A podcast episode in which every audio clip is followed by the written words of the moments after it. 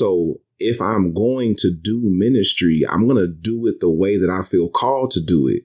And if I can't do it that way, I don't need to do ministry. That's not what I was interested in doing with my life anyway. I was trying to go the corporate route. So I, I'll just go back to making money and taking care of my family if I can't do ministry the way that I feel called to. And the churches I was a part of let me know very clearly that you're not going to do that kind of ministry here. So mm. we just had to start something. Create your own space. Yeah. Wow. How does your dad feel? My dad is deceased. He passed away in 2010. Oh, he, I'm sorry. No, yeah, I, I appreciate that. It's cool. I think about it all the time. My, I think my dad would be so proud. I don't think he would agree with every every position that I take. I'm not I'm not so naive to think that. Like my dad was a strong willed person, but he taught me to think for myself. Mm-hmm. So I think he will be proud that although I've come to different conclusions, I did my work. And I think I would have been able to teach him some things had he still been around, which would just be like, you know, a fraction of what I've gained from him. One, two, three, four. One, two, three, four. All right, we got two. One, two, three, let me step into the moon. Am I the one you see when you get into the mood? I tell them pump them keys while I keep up with the shoes. We got a real nice thing in the pattern of the groove. I can feel it flowing through. I see the song so clear when you roll it down your back. It's a matter of fact. Hey y'all. Hey, I'm Mikey. And I'm Randie. And this is the Black Millennial Marriage Podcast, where we give you an uncensored look into all we're learning, unlearning, and loving about marriage in real ish time. Welcome on new and veteran listeners, and a special shout out to our A1 Day Ones, mm-hmm. Grood, Chosen Family, and Gang Gang over on Patreon. Y'all are some real ones, and thank you for your continued support and community. We love y'all. We do. And thank you all to all of our listeners for tuning into this episode. All right. So as y'all know, this season's theme is lemonade. Or if you don't know and you're new to this because you're visiting because you heard we have a special guest. yeah. yeah. Our season's theme is lemonade. And in this episode, we're going to discuss deconstructing marriage. We actually talked about a lot of things. So that's not really doing it justice with this with this episode, but we are going to discuss talk, a lot of stuff. Yeah, about deconstruction with Kristian A. Smith, a theologian, theologian. What, what what's the right? I feel like theologian sounded better until you just said theologian, and now that sounds more official. We could use Google Translate, but fuck it, we here. I'm gonna say a the- theologian. We from Atlanta. I'm gonna say a theologian. He a theologian. a theologian. Oh, there's another I. You see? Theologian? No. Okay. No, this is fine. We'll, no, no, leave this, by the I way. I have to hear it. I'm not leaving this. leave this. Patreon can get but this. This is a good intro, please. okay, hold on, let me play it. Theologian. Ah. Oh. Did I say it? You did. I did. Okay. You said it wrong the first time. You corrected yourself with the Theologian. right one. Theologian. Okay. Yeah, you're right. What did I just say? Theologian? he going this way he a theologian, pastor, content creator, and host of the Holy Smoke Cigars and Spirituality podcast. Yes. In our first segment, we're going to interview him.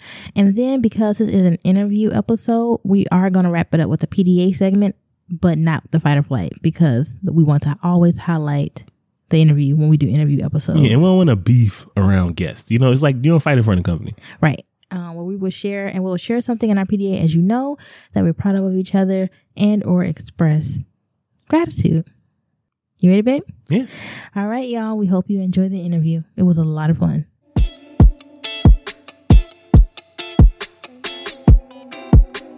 So, backstory, y'all. Kristian reached out to us. He heard our Before We Argue episode and wanted to chat. Before we get into that, I wanted to properly introduce Kristian.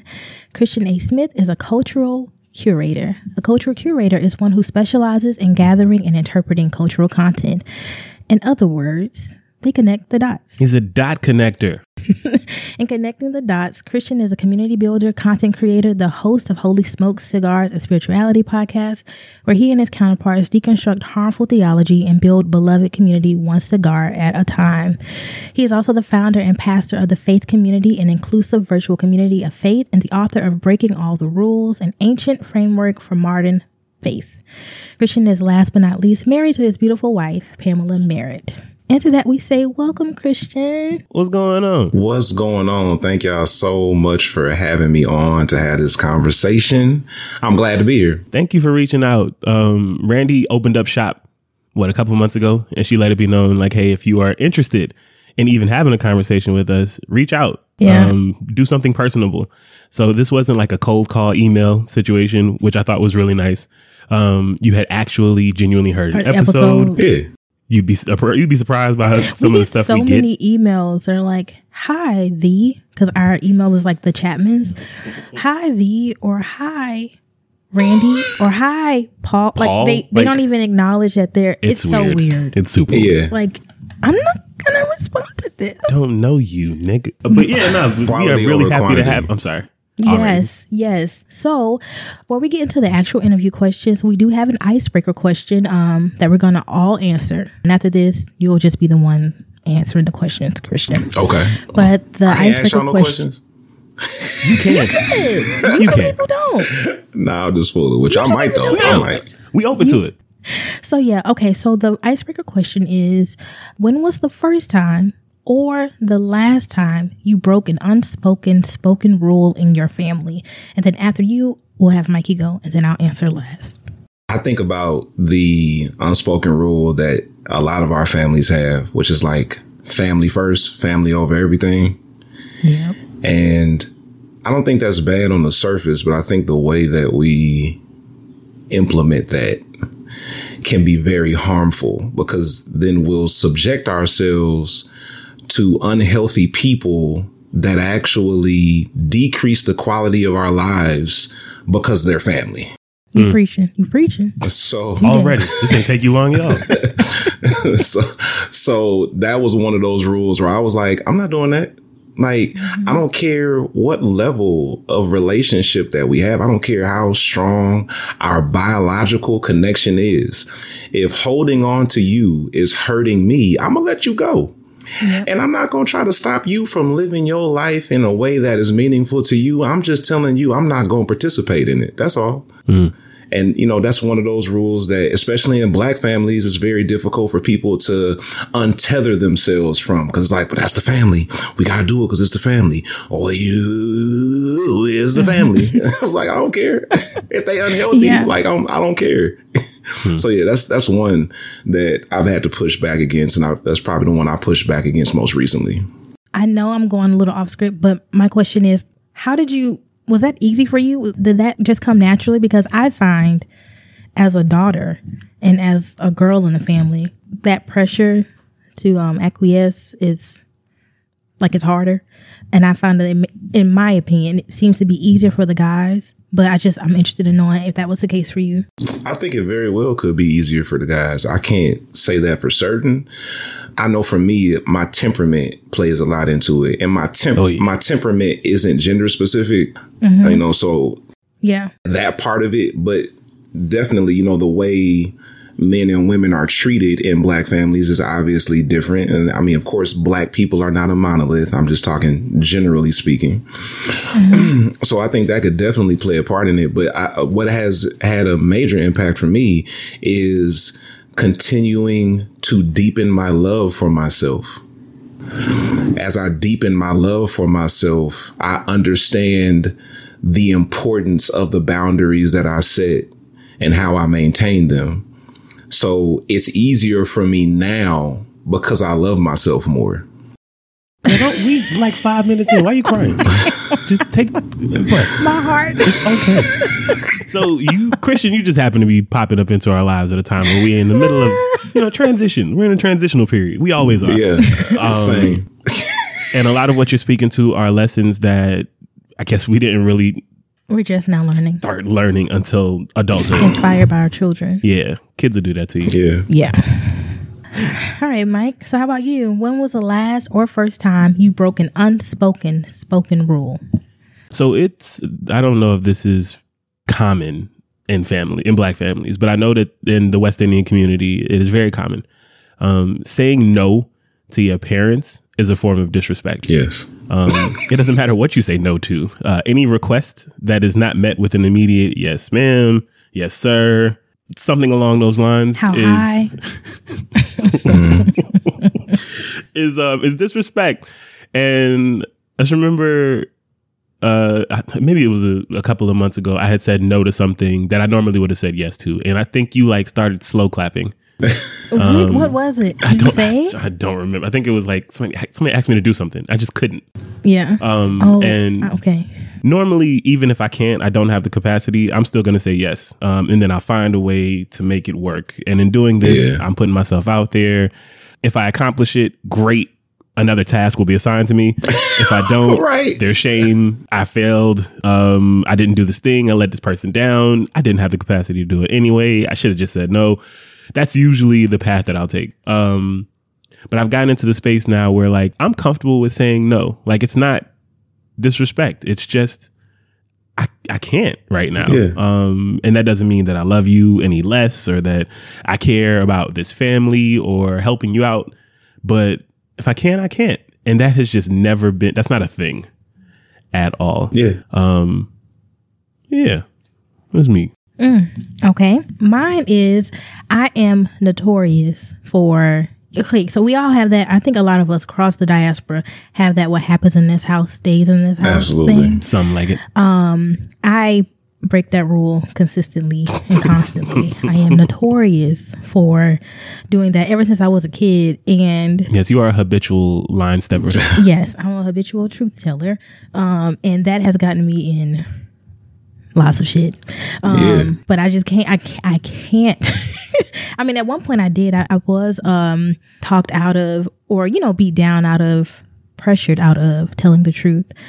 Um, but one day my sister told me, she told me this a few months ago. She was like, Randie, you remember as kids? She was like, I used to really look up to you. She was saying it, I thinking like, because I, I would always tell an adult when they were full of shit. Like I was just confused and I made it known that I was confused. And she thought that was so, that was so impactful to her. And I never knew that, Yeah. um, that that was the case. And quite honestly, some of the, um, examples she gave, I couldn't remember Yeah. because I had like repressed it so much over the years, but I'm tapping back into that. And I, yeah. So I, I notoriously, I was told in my youth that that was called ODD. What's- I have ODD, what is that? oppositional defiance disorder. What? Maybe Yeah. that's a different episode where they That is a different- diagnose black children with things um, because Yeah, I had a problem with um men um and uh what's the word authority. figures. Yeah, authority figures. Had a problem with it. Um but continue. Yeah, I was just saying, like I, I would tell if there was sexual assault going on in the family. I would tell if my dad was drinking too much. I would tell. Like I, I remember one point he came to pick us up from school, and the, like the day before he was like stupid drunk, and I knew he was still, and I refused to get in the car. I was like, no, actually, I'm tired. I'm not doing this, and it was a whole thing. Like uh, we were in Mr. Waller's room. I, it was just our teacher that me and Mike both had. But I just refused to go. I was like, I'm not going. Bree, you're not going. Ain't nobody going in this car. Somebody else going to pick me up. And it was a whole thing. How old were you? How old were we? 15? 16? Okay. What grade was this? This was ninth grade, 10th grade. Oh, yeah. Yeah. I was like, I'm not doing it. I'm tired. I'm tired. And um they called my mom. My mom couldn't give me I was like, I'm not doing it. Um I can't remember if I eventually did do. it. I think somebody else had to drive. But I was like, no, I'll just stay here and rot because I was just so, so sick of it. But um but yeah, that is Were you beat that night? Out of curiosity. Just- no, Okay. because at this point they were divorced and he was not allowed to whoop us. Um, and it wasn't like I was saying anything wrong. Like you Mm-hmm. are being unsafe, and I'm tired of being afraid That's fair. in cars. But yeah, um, me and my dad are okay now. But Love you, Randie. but yeah, so yeah, that that is mine.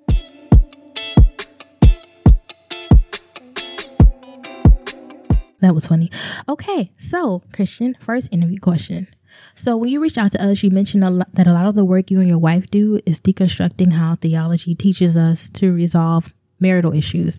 So, to start, what does that mean? And what does theology teach us, in your opinion? And how do you deconstruct that in your own marriage and think that like people should? Yeah, that's a loaded question, right? We could probably do. Oh, a- she got him. Oh, we could do a whole series on that question right there. So I'll do my best to condense it because I don't want to just start rambling. Uh, but when it comes to like the way popular Christian theology frames marriage, and I say that mm-hmm. because when I got on social media and started doing content creation, I noticed that the stuff that I was saying, people didn't believe that I was a pastor. Like I actually had to start putting in my videos, oh, hey, I'm a pastor, right? Because people would hear me talk and they would assume I'm speaking some foreign language or I'm creating some new religion. And I'm telling them like, nah, like I got to this place through my lived experiences and my encounter with the story of Jesus. And that's different from popular Christian theology. So mm-hmm. When I'm talking about how we have to deconstruct, I'm talking about deconstructing popular Christian theology in our context, which is uh, white evangelical fundamentalism. That's what I'm talking about. The Yeah. the the theology in many of our black churches is just a carryover from white evangelical fundamentalism. I tell folk all the time I grew up in a National Baptist church, which is basically Southern Baptist light. Mm-hmm. Right? Light. National Baptist is just Southern Baptist without the overt anti-blackness.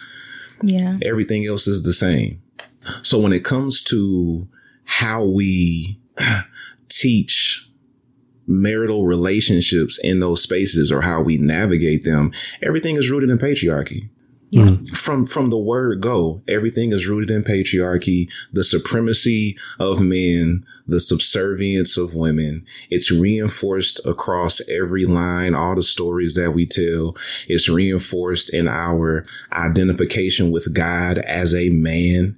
It's reinforced in how we look at the creation myths in Genesis. Like a lot of people in the pew don't know there are two creation stories in Genesis. Genesis 1 is a creation story and Genesis 2 is another creation story that were brought together when the canon was put together. Mm. So the first creation story in Genesis 1 says that male and female were created at the same time. But we always lean on the narrative in the second story. The male was created first and then the woman was pulled from the rib because she's mm-hmm. supposed to be a helpmeet Yeah. right? So all of our teaching in the traditional church context about marriage is rooted in patriarchy. So that's what we got to start right there. If we're going to rethink or reimagine our understanding of marital relationships, we, we have to unpack the patriarchy and how that influences how we see each other because that also that also assesses everything across gender lines. And romantic relationships are not limited to gender lines. I, I, I lead an inclusive digital community of faith. You sure you a pastor? see, you see what I'm saying? Not because I'm like I'm listening and I'm looking him in his eyes. All right. For anybody listening to this, he's being serious. Like this entire time he's been talking, it hasn't. There's no lying in his eyes right now, um, which is not the normal energy that one would receive from a pastor. Again, I've I've been traumatized. I get it. I totally get it. Like I trigger people daily. One of the last times we actually were in a physical church. This was um early in our marriage. What did he say that set you off? He said that even monkeys know not to have sex with their same like gender or something like that. Like And I was like, first of all, I took anthropology 101 when I was in high school That's so at Georgia stupid. State. And bonobo apes are notoriously son. All right. That's so It stupid. was because on up until that point, this church had had had said, you know, we're super inclusive. Come join they had us. everybody's they had a, flag. They had Montel Jordan sang he was a at choir. our, like he was a choir. that was the draw. Right. Um, really big church. it seemed good, diverse crowd, And then he said that, and everybody was like, "Yeah." And I like, never went back. I said, that's it. Yeah. That's it. I'm done. I was like, I'm done. Um, That's it. All right. Here's a quick hack on how you can avoid that. For people who are still looking for a community of faith, because a lot of people are not looking, and I'm not trying to tell people you need to be looking, but for those who are looking, one way you can determine if you're theologically safe in that space is go to the website and read what we Mm. believe. Almost every church is going to have a website with an About Us tab or What We Believe tab. And what you're going to find is on that particular tab of the website, most churches have the exact same copy, the exact same rhetoric, the exact Yeah. same belief system. It's rooted in the inerrancy and infallibility of the Bible. It's rooted in patriarchy. It's rooted in heaven and hell. So, regardless of how they present on the outside, if the theology undergirding their ministry is still white evangelical fundamentalism, then all you got is white evangelical fundamentalism in skinny jeans. That's all.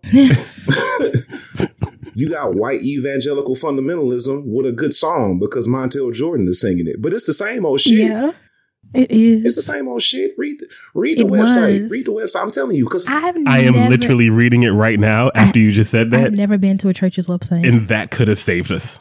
I've literally never been to a church's. They have a section that says, "What about gender, sexuality, and marriage?" oh no. yes, We all wrestle with fleshly desires. yes, However, that's this could have saved. Kristian, I'm sorry. Thank you, That Kristian. we no, you were saying that your community you make sure it's very inclusive yeah, because of the patriarchy that is inherent in the way the Bible has been interpreted right, right. and taught to us. So I work with people in relationships all the time that don't fit into the gender binary that popular Christianity imposes on us.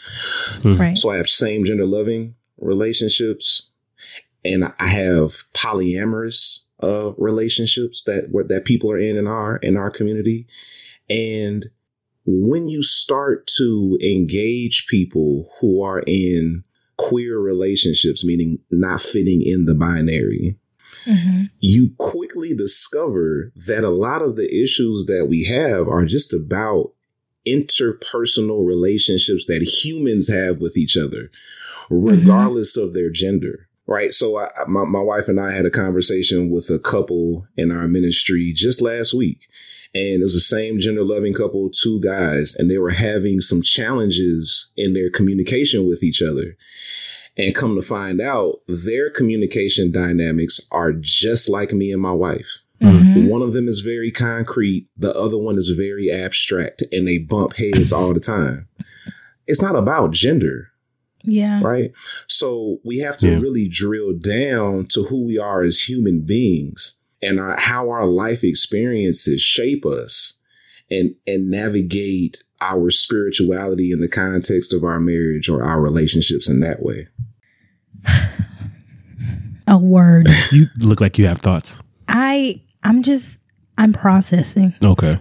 um this conversation. Thank you. Thank you. Yeah. Um Yeah. Mike, your question, sorry, was next. Okay. Yeah. All right. So, uh, question that I had for you.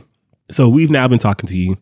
Uh, when we again read through your first introductory email, it was like, all right, you got to talk to a pastor. Yeah. I was like, I could do that. I guess I could have that conversation. It'll probably be weird, but I could push through it. Right. And then at some point along the line, Randie said that um, cigars was in the title of uh, your show, Okay, yeah. and I love. I was cigars. like, oh my- All right? Okay. Um, so my question was simply, where do cigars come into play, and how does this actually tie into your work of deconstructing? All right, um, and do you smoke cigars with your wife? So I answer the last question first. Yes, I smoke cigars with my wife. I, I introduced her to cigars. She's not into them Same. the way that I am, but every now and then she'll go with me and we'll sit at the cigar lounge and we'll smoke one. Um, cigars are a personal passion of mine. Mm-hmm. Mhm. I didn't get into cigars to make it a ministry. Um, but I just, Okay. you know, I just started smoking them as a pastime. Cigars help me to relax. They kind of Mhm. mellow me out. And I'm, Oh yeah, I know that feeling. you know, I'm constantly going, like my brain doesn't stop. So like cigars and cannabis are my friends. because they both help me to slow down. Yeah. Who is this man? I'm about to start muting his mic. I swear, I love your banter. I swear, the way the two of y'all interact with each other is so I just funny. be having questions, bro.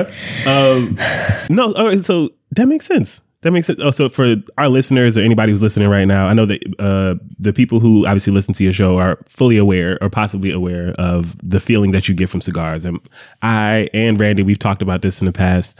Um, there is such a thing as a, uh, it's referred to as a cigar high. Right? There is a calm that comes over you. And I think one of the first times I discovered that after smoking a cigar, I ended up going down this path yeah, where like that is a personal passion of mine as well. Um, yeah. love them. And then when Randie had hers for the first time, uh, On his 30th birthday, I was like, Yeah, we were in this the is cabin. what you've been doing outside this whole time. This whole It was time. great.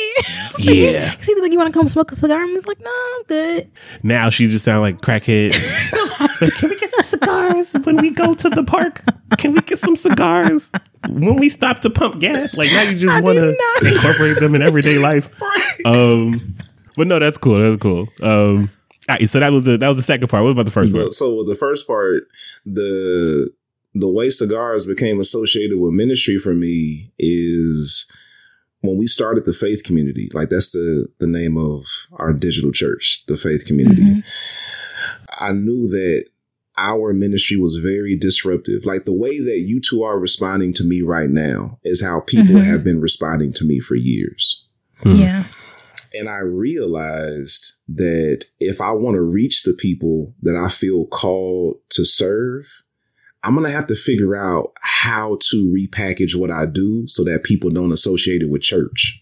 Yeah. Yeah. Because I'm a church kid and I believe this can be the work of the church. I truly believe that in my heart. Mhm. Mhm. But the people that I'm called to are not going to come to the church to get it. Mhm. So we repackaged a lot of what we were doing in the church space and went to a cigar lounge.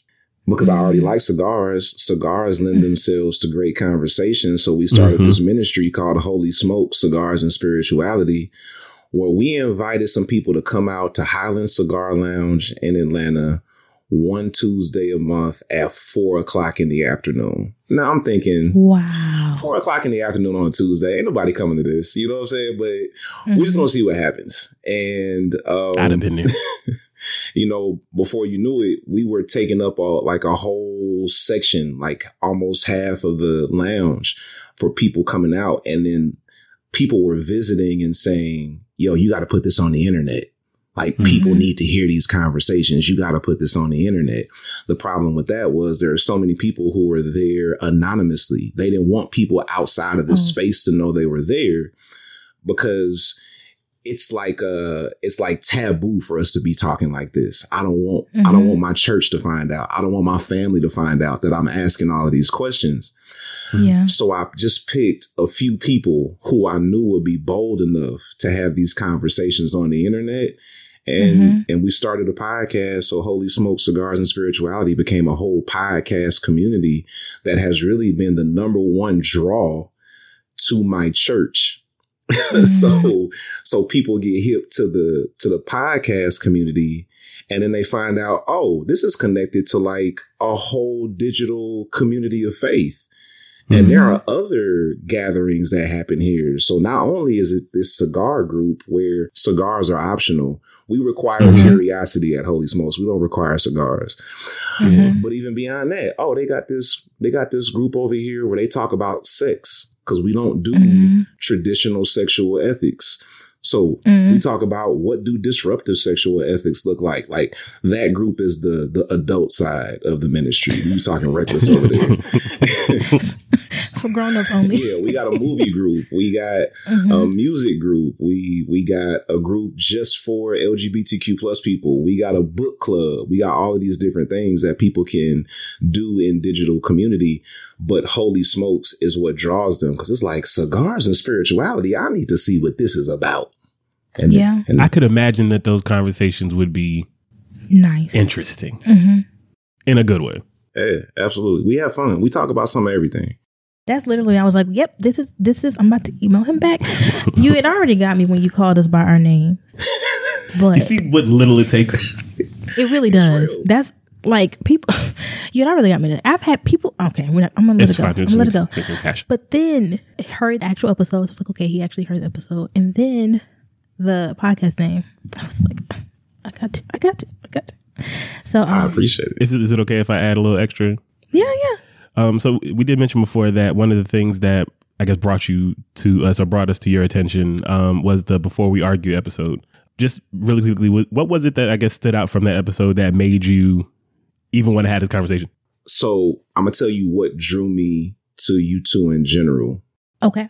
That'll work. The banter. I love the banter. I love how you two play off of each other and it's organic. Like you can tell when somebody acting And scripting, like oh yes. like oh It's that's scripted weird. like but i can tell oh no he just said that and she just said that in the moment like that wasn't Yeah. scripted that's how they interact with each other so that's one thing that drew me and then just hearing you two talk about marriage and romantic relationships in these open-minded ways i listen to people who are open-minded right because yeah. I don't need somebody who's super credentialed if they're not open minded. Uh, because I, I cannot stand. yeah, um, the great one of the greatest fortune cookies I've ever seen said, um, the objective of a good education is to replace an empty mind with an open mind. That is a good fortune cookie. Yeah. Right? I always get bullshit in my fortune cookie. Where you get that at? I didn't even see it. Somebody told me about it. I was like, oh my Oh, God. okay. Like a friend of mine was like, this is what I got in my fortune cookie. I was like, oh, that's my fortune now. Thank you for sharing. I was like, bro, I eat mad That's, Chinese that's food. a collective message. That's what we We're call gonna save that one for the end of this. Yeah. um you write that down. collective message. Yeah. That's that what- fortune cookie. oh, okay. Yeah, we keep Okay. that. Thank you, Kristian. Thank you, Kristian. yeah. Okay. You had the next question. Well, you've talked you've talked about this a lot, so I almost kind of don't want to answer it. But I guess, or maybe we can we can um kind of turn it. So the original question was like, okay, uh, you when I think about the black church and all the trauma, conformity, purity culture, violence, um, at the center of those experiences are black pastors and their first ladies. Okay, because it's a it's a it, it's a complicit it's a you know it's a thing. Um, I don't know why Mikey's laughing at me. Because the first lady always catches stray It's not a stray. format this question. It's not a stray. Oh, it's direct. Sorry. Yes. Got it. It's a direct shot. I shot. am aiming. Yes, I, I, I am being specific. Okay, my communication. Okay, but in looking through your work, you're clearly devoted to deconstruction and inclusivity, which we have talked a lot about. Um, and I'd ask like, but what makes you trustworthy? And but I'm starting to understand what makes you trustworthy. um, and so it's been cleared up. this so you you just answered the question to be perfectly honest right yeah, like the answer to the question is i can't explain my ministry you got to experience it. Mm. yeah, it, it- I have tried for years to explain to people, look, this is how my ministry functions. This is what it's like. Like, it's not Mhm. like anything you've ever experienced before. And they be like, whatever. Because, like y'all, they've been in these situations where they went into these spaces where they thought they were safe.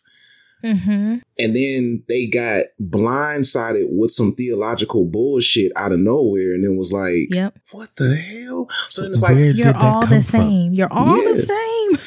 Yeah. Yeah. So it's like I don't trust any of it anymore because I've heard people Yeah. tell me we're different. I've, I've Mhm. heard people like that's how people are looking at me. I've heard churches say we're different. All of y'all say y'all Mhm. different, but all of y'all are the same. So I just tell people like you just got to experience it. The best explanation I've come up with so far is that like my church is like Afro punk, but for church.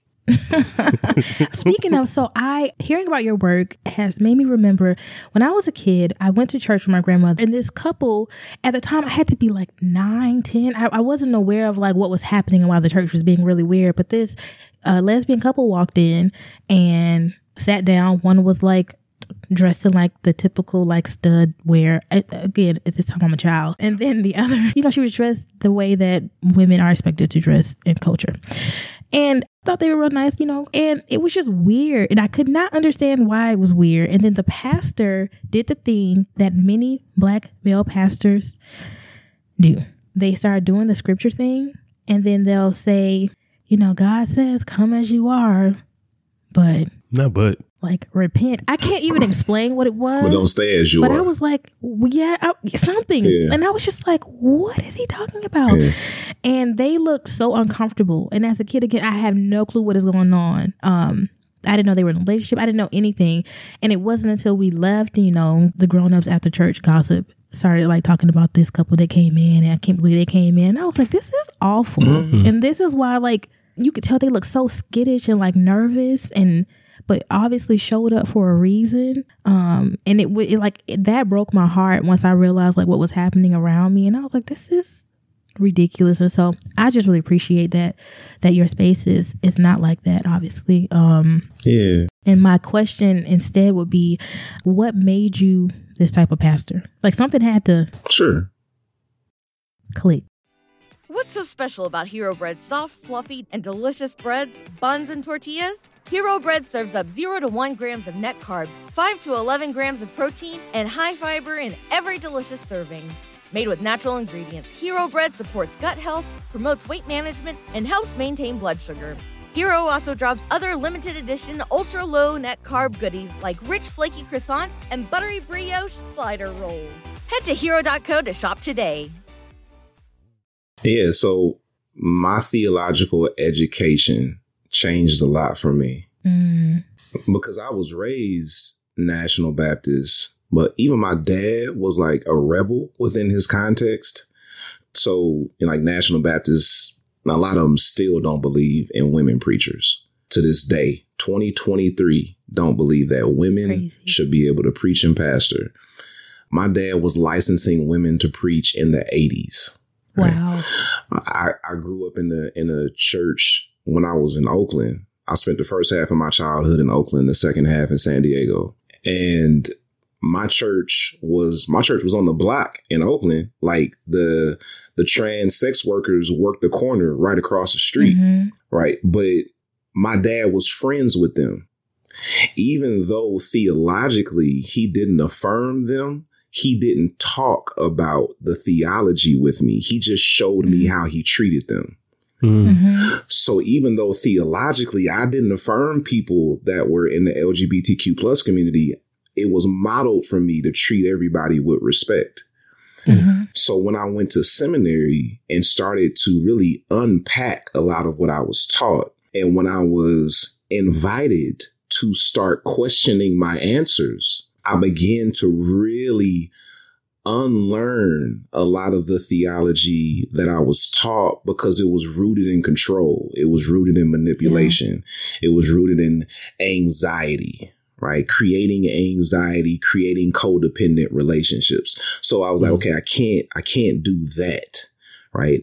Because now that I know how toxic that is, I don't want to do that anymore. So if I'm going to do ministry, I'm going to do it the way that I feel called to do it. And if I can't do it that way, I don't need to do ministry. That's not what I was interested in doing with my life anyway. I was trying to go the corporate route. So I, I'll just go back to making money and taking care of my family if I can't do ministry the way that I feel called to. And the churches I was a part of let me know very clearly that you're not going to do that kind of ministry here. So Mm. we just had to start something. Create your own space. Yeah. Wow. How does your dad feel? My dad is deceased. He passed away in 2010. Oh, He- I'm sorry. no, yeah, I, I appreciate that. It's cool. I think about it all the time. My, I think my dad would be so proud. I don't think he would agree with every every position that I take. I'm not I'm not so naive to think that. Like my dad was a strong-willed person, but he taught me to think for myself. hmm So I think he will be proud that although I've come to different conclusions, I did my work.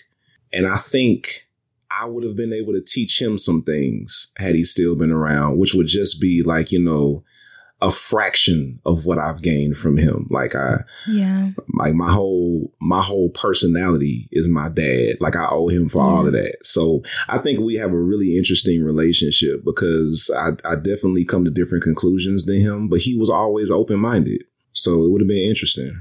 Wow. That's That's beautiful. up. You know, I, I kind of see why there was a draw here. Um, being that you, I don't know, you looked at certain spaces and you realized that what you felt, what you believed didn't really work with what was, Yeah. um, is really similar to how we operate.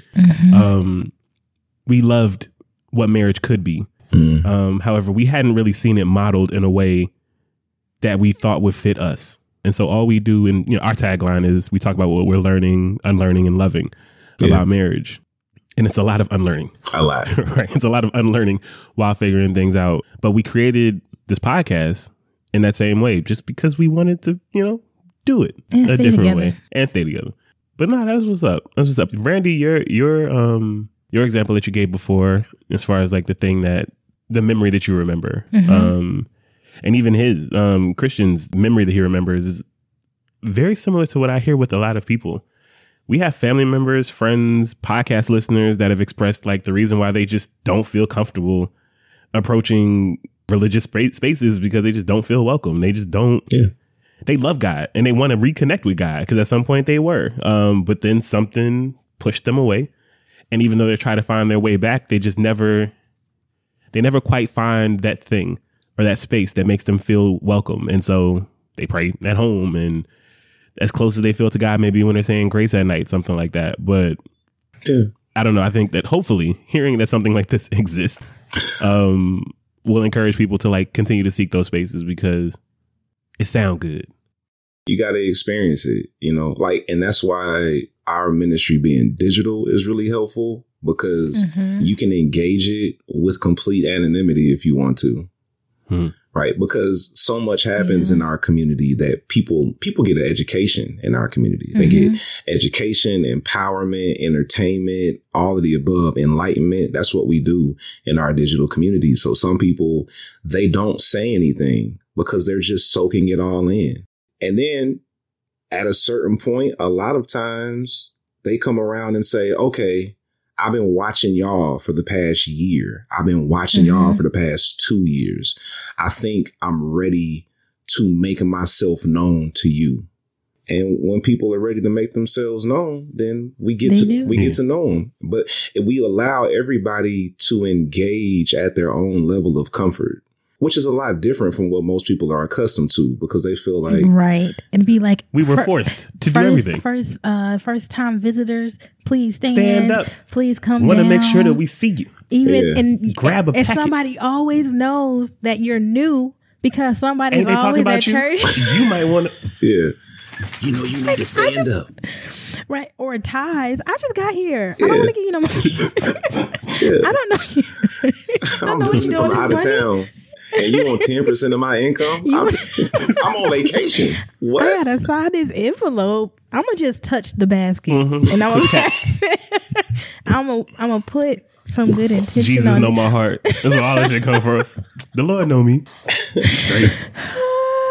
Thank you, Kristian. Okay, so this is actually Mike. Your question actually segues us into our final one. Hell yeah. Um, unless Kristian has something to say to us, but when me and Mike were talking about this last question, because I was like, I'm really trying to end on a marriage note, and we have discovered that our marriage has affected and impacted our faith.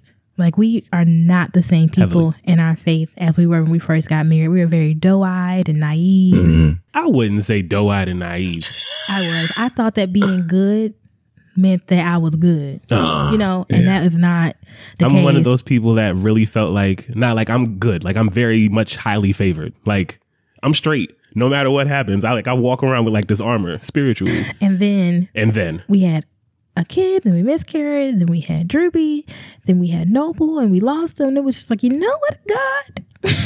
Yeah. we need to be really we our relationship is toxic. we got to talk about we this. have yeah. to we have to put our cards on the table and i actually feel way way more connected um to god way more Yes. honest Yeah. a lot more integrity because it's like i'm not doing this you know for a reward that i'm not doing this to hope my children stay. Like you know like i just Yeah.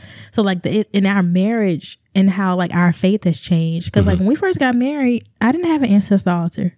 Mm-hmm. Now i do you know? Mm-hmm. And like when I, when we first got married i wasn't smudging. And now i am. When we first got married we weren't like actively like praying out loud with each other for each other. Except um, grace and whenever we do road trips. right. And These so are- like now that's completely different. Yeah. We weren't taking spiritual baths, and now Drew was like, "Mom, can I get a green bath?" And she's four, so I'm like, "You, if you feel like you need a bath, girl, I'm gonna give you one Right. because." Clearly, you know something about yourself that I don't. But yeah, so like that has changed so much. Um, our practices and how we talk to God, how we talk about God, and so I so want, much so that our daughter also often asks, "Can you tell me about Jesus?" Like, She Wow. she's can we talk about Jesus. We have to explain to her that j- there are a lot of languages, there are a lot of religions. People consider Jesus to be different in each religion, and so we really don't want her to think gotta break that this there's down. I'm like in this culture, you know, in this religion, they believe Jesus was like a student. You know, this one he was, he is, you know, I love that. the Messiah, and like, and so like trying to explain that to a four year old who is on YouTube Kids watching Easter things about Jesus, it's like, and she don't understand. We don't want her to watch it. We're like, girl, you well, you can watch anything else, but you gotta you gotta get our permission to watch something about Jesus because we just and it also shines a light on like me like what i know didn't know what i was exposed to i was one of them kids that was forced to go to church but i'd fall asleep um Yeah. i wouldn't be super engaged i was flirting with girls during bible study i was Weren't i was in the building what them was the ones not Bible study. Those are the ones. no parental supervision anyway uh, like this was this was my mind. This was what was going on. So i'd hear the stories. But even earlier as you were explaining the two um stories of genesis i was like what you talking about? Oh i know that one. And then i was like oh wait no i do remember hearing that one passively. Right. but that's not what people talk about. Like things like that like her bringing our attention to this just reminded me you know like i need to continue to actually think about these um engage in this and If like she could grow up to be more. a devout Christian, She could, I, which don't would be super. sad, but I don't. I wouldn't tell her that. Okay, no. Okay, let me stop. Kristian, please tell us how your marriage has affected your faith, um, in your opinion. in very significant ways. Um, and that's because my wife is also very spiritual and she has a background in another, a totally different faith tradition. So, she, I was gonna ask. yeah, she grew up Church of God holiness. Okay. Oh. Yeah. Yeah. Uh-huh. yeah. You know, if holiness is in the name, you know, They, Yeah, we got a couple of those on the east side. They different. It's some extreme rule keeping, right? Mhm. your your uh, much of your much of your faith is predicated on the amount of rules that you can keep and in every faith tradition has different sets of rules right so in Yeah. holiness churches you got the most restrictive rules generally speaking It's like cultish, or could be Yeah. considered that. yeah it's uh, yes people I, you know when i do interviews people always ask me about cults and I, i'm probably gonna have to like do some expounding An on episode, yes. yeah because like break that down. the cults operate at different levels, right? So some Yeah. cults are much more restrictive than others. Um, but for all intents and purposes, the major world religions are like wildly successful cults. Yeah, You know, Yeah. so it's it's like there are different levels to it, though. Like they don't all restrict you in the same way. Uh, but I, I don't think spirituality is meant to restrict us. I think it's meant to open us mm-hmm. up and liberate us. yep. So I don't want to practice any type of faith that restricts me from seeing the world, that restricts me from seeing the divinity in people around me. And my wife is the same way. So when I went to seminary, that was like the year we got married. The year I went to seminary is the year we got married. So Wow. our relationship, our marital relationship started with my theological evolution, which was very interesting because she was already there. She just didn't have the language for it. Hmm. So I got an education and learned some language and then developed some more language to contextualize it. And Mhm. she and I would have these conversations like weekly, like multiple times a week about stuff that I was learning and unlearning. Mhm. And she is a therapist. So Hey. she would bring the emotional health component to the conversation.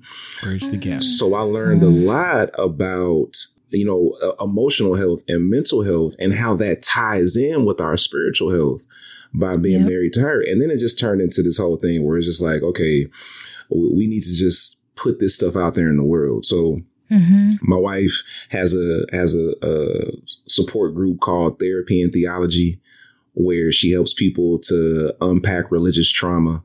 Right. Send that link. Yeah, therapy. I'm gonna it. therapy, the letter N, theology.com. Therapy, the letter N, theology.com. So, like, my marriage to her has been pivotal in bringing together our emotional health and our spiritual health. So, we've been able to bounce off of each other, which has made mm-hmm. us, made, it's really made our ministry somewhat of a standard in certain spaces as it as it pertains to having trauma informed ministry mm-hmm. Yeah. and we didn't even realize it until people started coming to us asking us about how we do trauma informed ministry. And it was like oh yeah we do that don't we Yeah. Yes, y'all do. yeah yeah so it hasn't had a Wow. major impact so like because of my marriage with her like i don't believe you can be spiritually healthy and be emotionally unhealthy i, I think they work hand in hand I would agree. That's why your skin look like that. I need a drink. See, I've been trying to figure out why your skin looks so clear. I need It's some because your karma is good. Like yo, yo, your energy is like Some wine. the situation you just described, right? Like my wife do this, I do this. We actually, you know what? We kind of straight together. Like some this wine. is like a, that's why his skin look like, Like- y'all can't see this man's skin, but it's clear. It's and he a drinking water. word. Like this man hydrated as fuck. Y'all see like I should try to drink my water and mind my business Listen. Wow.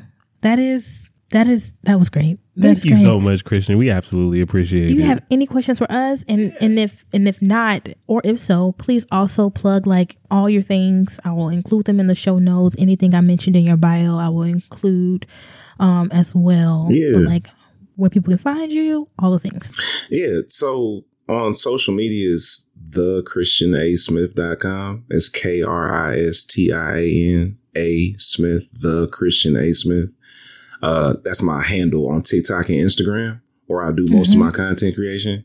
And then if you want to connect with the podcast or the digital communities that I lead, just go to holysmokesmovement.com. Like you can find the podcast there. You can find the Patreon community. You can find uh, the link to get my book called Breaking All the Rules, all types of stuff. HolySmokesMovement.com. We'll plug you in and you can connect with us digitally. People ask me all the time, like, do you have something in my city? I'm like, yeah, it's on your phone.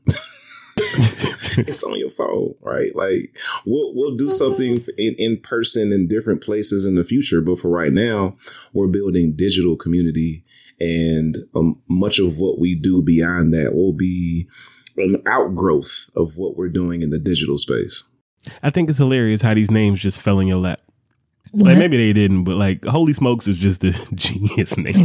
So that was actually the inspiration from another pastor. I was in Philadelphia having a cigar with another pastor, and this was years ago. He said, Man, I want to have a man's ministry. I want to call that thing Holy Smokes. I said, My G, I am going to use that. And and when when I started the ministry, I hit him up. I was like, "Yo, I'm about to do this. What's up? You want to get down with it? You want to do it?" And he was like, "Nah, man, go ahead." Yeah, he was meant to say that out loud. Yes. Yes. Man, that's wonderful.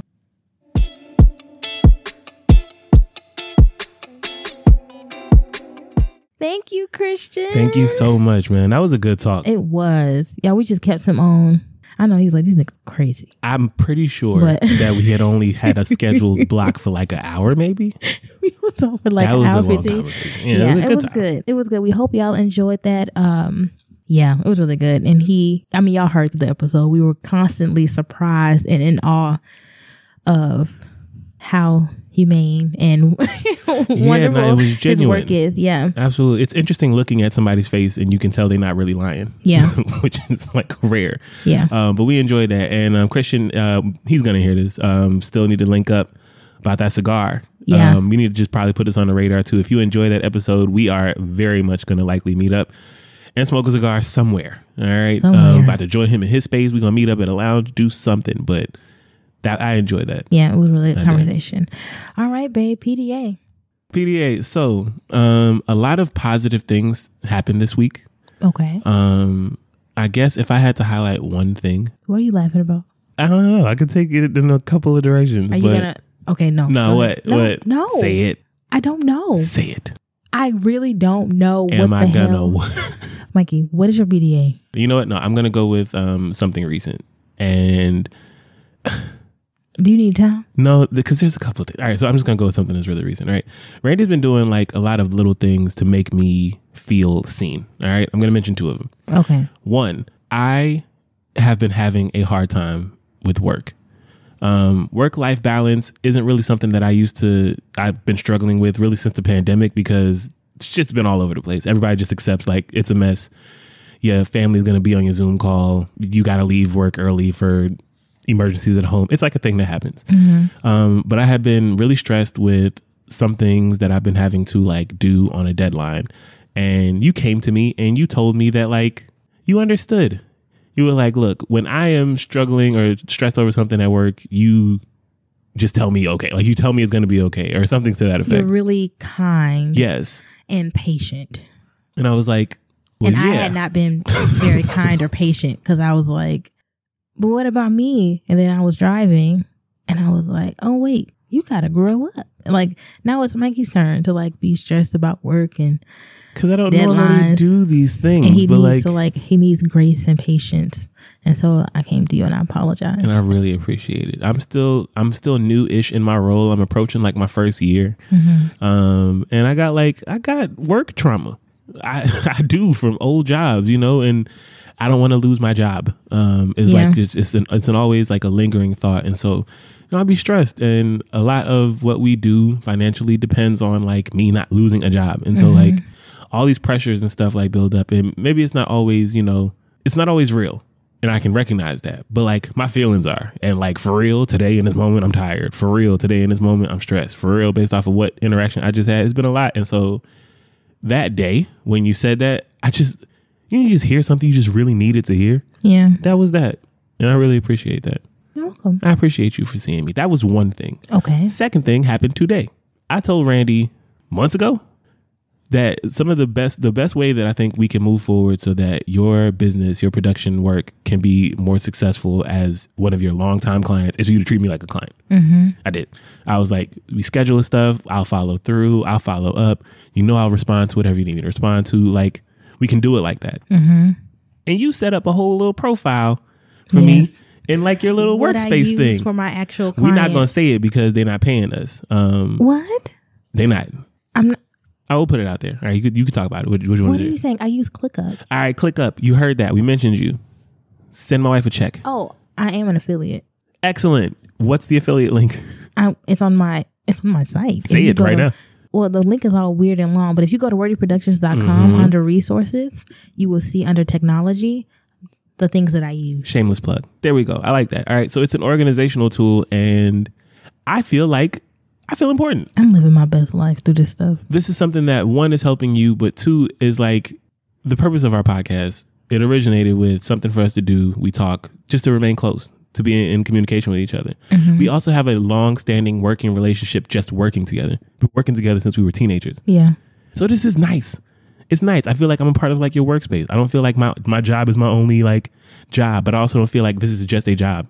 You know, like it, it's fun. Like you just you walk me through some of the things and like you nerd it out because that's who you are. I love this. Look app. at this thing you can click on. Like you you let the website open, And, and, it I does thought, have AI capabilities. of course it does. So if you want to use it. Randie clicked on the button to open up this website, and I thought that I was going to get to explore, but she immediately slid my laptop towards her and said, "Look, if you click here, this does it, and you can check this off like this." She didn't at all let a nigga click on a single thing, and then she opened up this page that we're currently on to outline some of the things that we need to highlight for this episode. I didn't do this. You did this, and so Well, like, you can play around with it. of course I can. She's not gonna let me. You can. I will.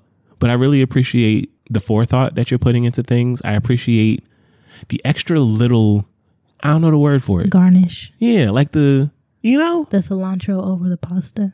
the presentation. It's starting it's it's presenting. Mm-hmm. It's giving It's giving professionalism. exact I love it. Yeah. I love that for you. Thank you. I love it for me too. It looks Mike. good on you.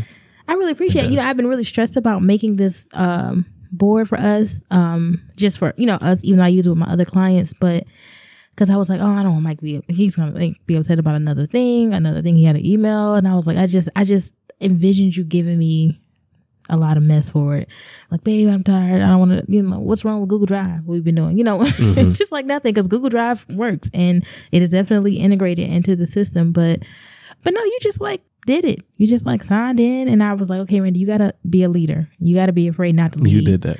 And you tell me all the time that you want me to shine and show up. So I was like, okay, Randie, if he was a regular, if BMM was a podcast client that you were not like in, how would you be treating the podcast? I appreciate it. And that's what I did. Oh wait, so my PDA was a sprinkle of a couple of things. So I started with the wife.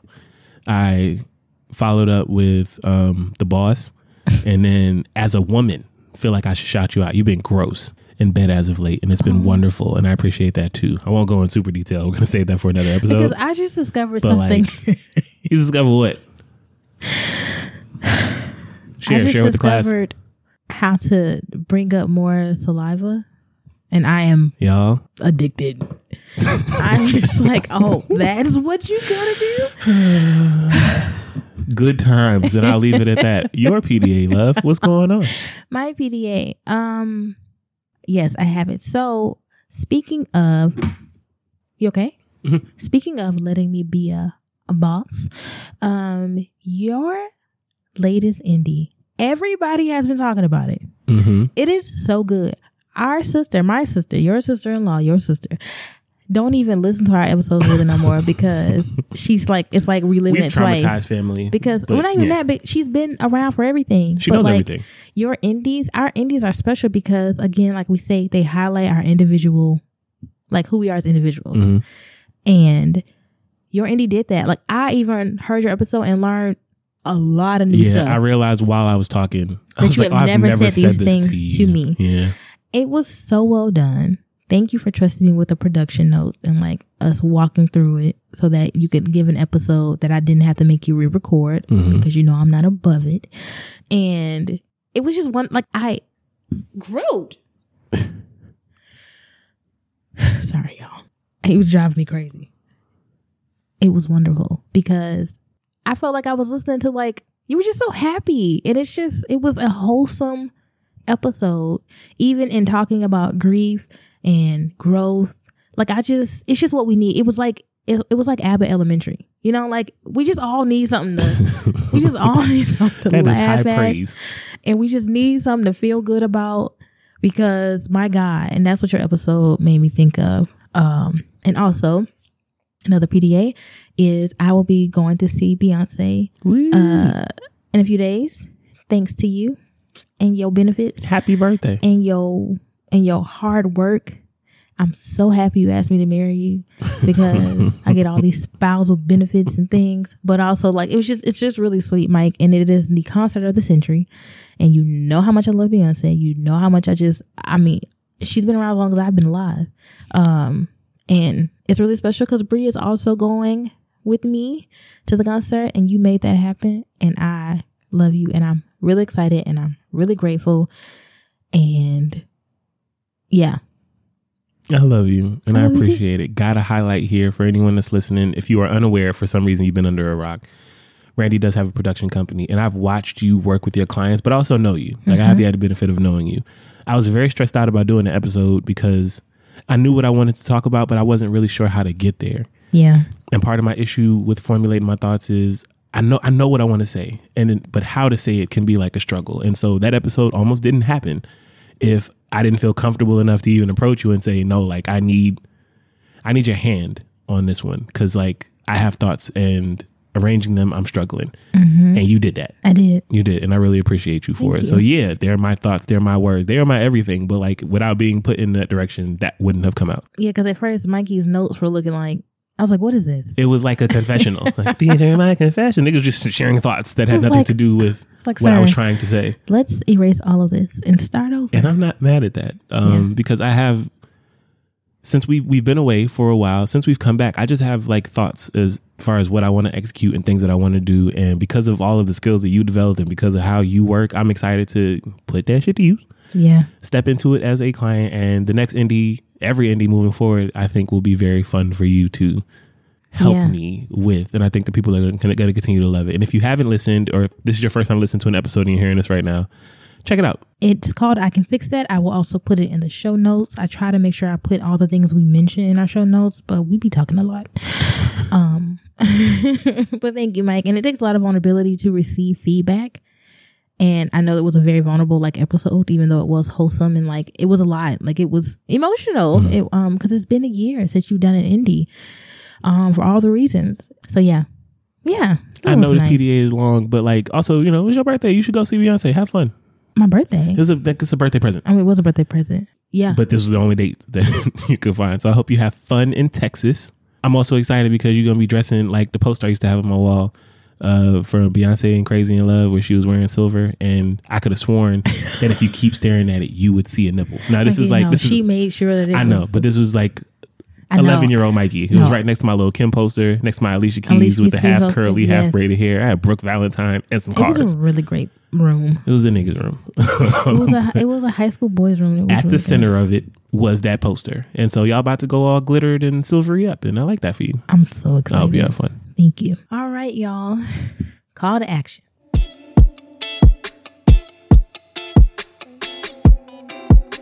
The Black Millennial Marriage Podcast is hosted and co produced by Mikey and Randie Chapman. All episodes of the Black Millennial Marriage Podcast are edited by Randie Chapman at Wordy Productions. We are now and still available on Apple, Spotify, Stitcher, Google Podcasts, and all your favorite streaming services. Rate us Five stars. five stars and review us, y'all, because we love to read the reviews and to highlight them on Instagram. And y'all know we also good about bringing them to the episode. The Black Millennial Marriage Podcast Fight or Flight jingle, which you didn't hear in this episode because we ain't fight, was created by Ebony Janae at Janae's Jingles. Details in our show notes. To hang out with us and support our work as independent creators, join us on Patreon at patreon.com slash black marriage. There you'll get access to our Discord channel, unedited, edited, and ad-free episodes, Zoom meetings with us, and more. Mixtapes is popping. Yeah. Game nights is popping. Go ahead and join the community. We had a random Roseanne live stream, the original Roseanne, before we found out she was crazy, crazy. I got some PDA for that too for another episode. Do you? Yeah. Follow on social media platforms. On Instagram, we are. Black Millennial Marriage, On Facebook, we are. Black Millennial Marriage Podcast. And on Twitter, we are. at underscore the Chapmans. Also, it's X now. Whatever. Thank you again for listening, y'all. Be blessed. Don't settle. Fight clean. Peace. When you get, get, get, get. One, two, three, let me step into the mood.